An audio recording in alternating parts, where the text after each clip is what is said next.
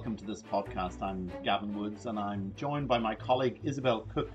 We are both part of the Arthur Cox IP team and we'll be discussing upcoming changes to the law on content regulation in Ireland in the first of the IP team's new series of podcasts, Tech Trackers Regulation in the Digital World. Before we kick off, we'd like to warn listeners that this podcast briefly mentions topics that may be distressing, including assault and sexual assault, disordered eating, self harm, and suicide. Okay, on with the discussion. Isabel? Hi, Gavin. Uh, great to speak to you today. As a starting point for our discussion, I think it's worth reflecting briefly on what has precipitated some of the developments we're going to chat about.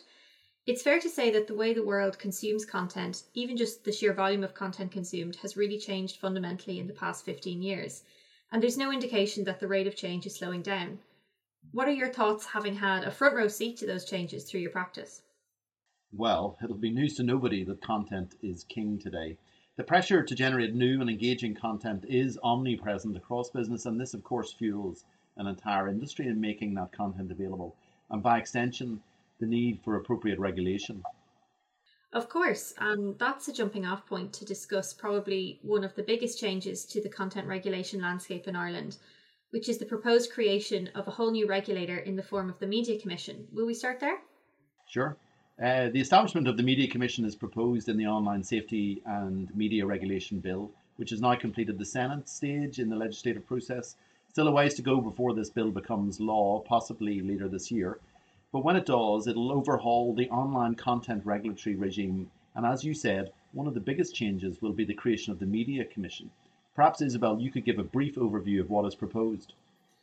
Yeah, the Media Commission will be a multi person regulatory body responsible for overseeing updated regulations for broadcasting and video on demand services, and the new regulatory framework for online safety that's being created by the bill. The latter of these will be the particular responsibility of an online safety commissioner, whose office will fall under the umbrella of the Media Commission. The Broadcasting Authority, the body that has been tasked with regulating traditional media up to now, will be dissolved, and its mandate will be taken on by the Media Commission. This will coalesce the regulation of traditional broadcasting services and services that are delivered through apps and the internet to bring greater consistency and alignment between the two. Gavin, would you agree that the work of the Commission, at least at first, looks like it will be kind of divided between the two headline areas that the bill is looking to address, one being online safety and the other being media regulation? I think we can say at the moment yes, but with the caveat that we are yet to see what the Commission will look like in terms of its structure and staffing. Looking at online safety first, the bill provides that certain categories of online content will fall under the definition of harmful online content, which covers content that relates to criminal offences, which are extensively listed in the bill. There are 40 types of content under this heading alone. But it also includes online content in which a person bullies or humiliates another person, content that is promoting or encouraging of disordered eating behaviours, and content which promotes or encourages self harm or suicide or that gives information in respect of methods of self harm or suicide. Something of a distinction between harmful online content that relates to criminal offences and these other categories is that the former is automatically considered harmful, but the latter must pass a risk test to be considered harmful. The risk test is met if the content presents either a risk to a person's life or a risk to, of significant harm to a person's physical or mental health, where that harm is reasonably foreseeable.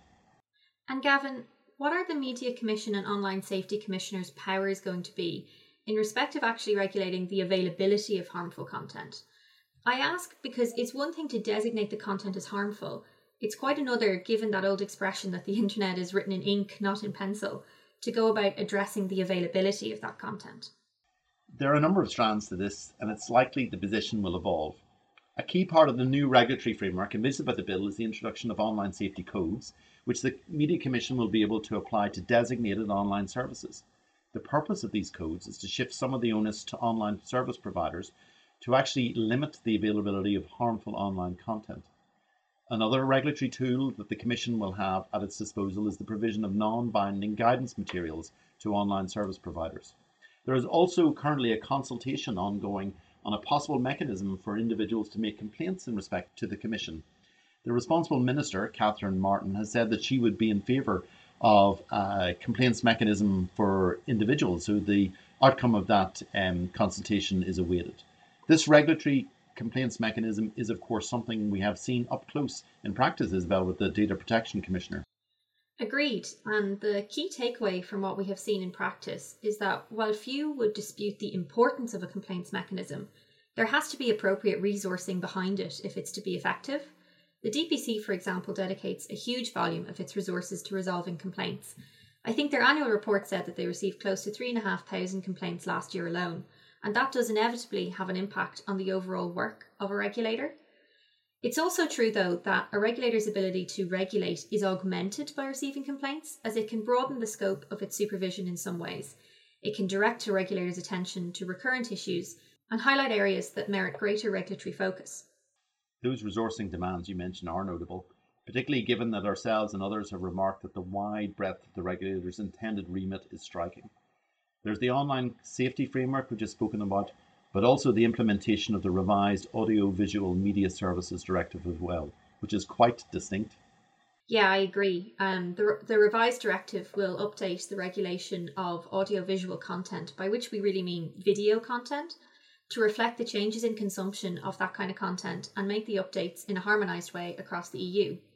There's probably four main changes that the directive will introduce once the bill is enacted and commenced. Firstly, video sharing platform services. The revised directive extends the EU regulatory regime to video sharing platform services, that is, platforms that allow users to generate and share videos, over which the platform provider doesn't have any editor- editorial responsibility. The existing directive currently regulates traditional television broadcasting services, as well as on demand services like RTÉ Player and Netflix. But this change will mean that platforms such as YouTube and Vimeo are now also regulated.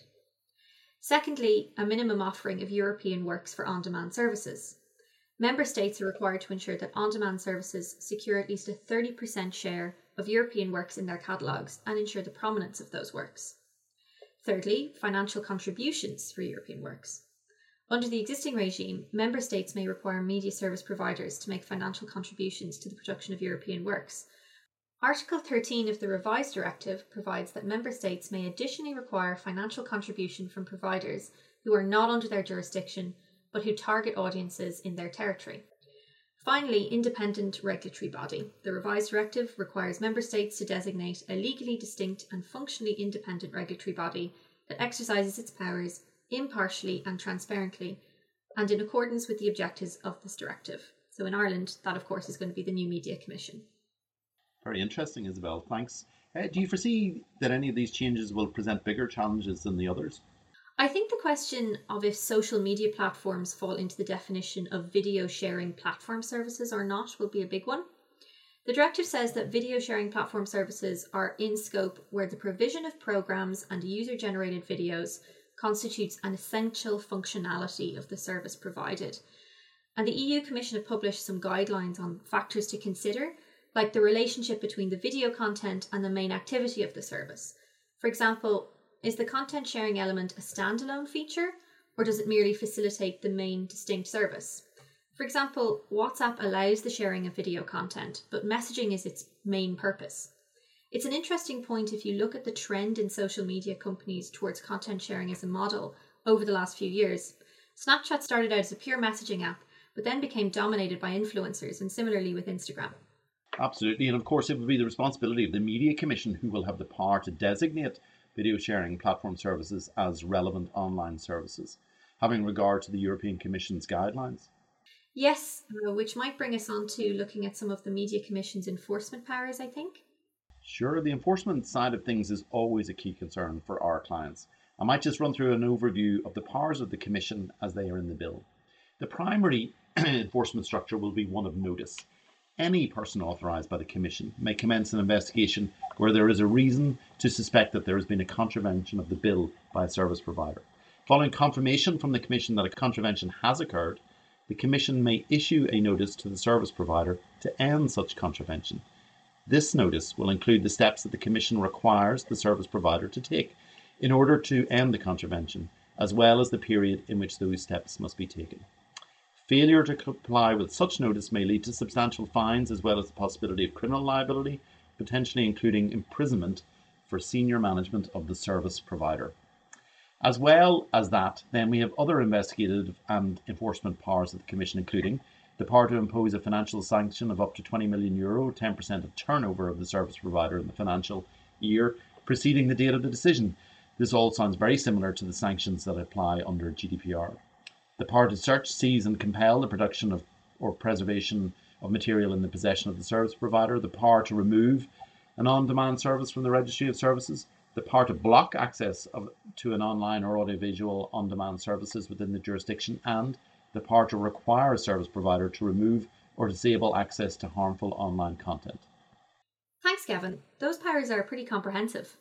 Definitely they are, and we will have to await the implementation of the Act to see how and to what extent the Commission will exercise its powers. One of the biggest factors that's mentioned by the DPC in the context of how her powers are exercised is the almost omnipresent threat of judicial review. Carefully adhering to the high standard we have for fair procedures is another big pull on resources. What's the susceptibility of the new Media Commission's decisions to judicial review? This is particularly interesting area as Section 38 of the bill provides that leave will not be granted for judicial review of any decision by the Commission that a service provider on the balance of probabilities was in contravention of the bill, or the Commission decision to impose a financial sanction upon the service provider as a result of such contravention. There is, however, an option to appeal a decision of the Commission on any ground that could, but for this section, be relied upon by the service provider in an application seeking judicial review of the Commission decision, or on the grounds that the decision made by the Commission is not proportionate. The Circuit Court or High Court may hear such appeal depending on the quantum of the financial sanction imposed on the service provider by the Commission.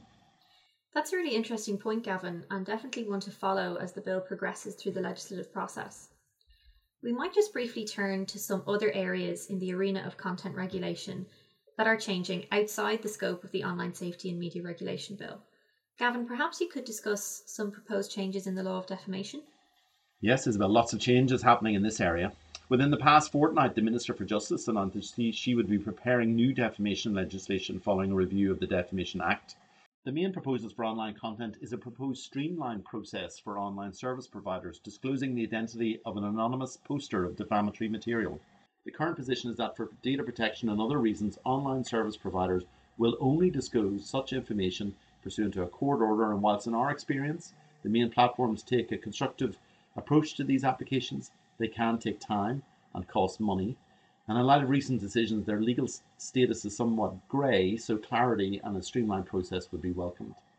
In more general terms, the key reforms will be the end of juries, the reduction in legal costs and delays, measures to encourage prompt corrections and apologies, easier access to justice, and clearer protection for responsible public interest journalism.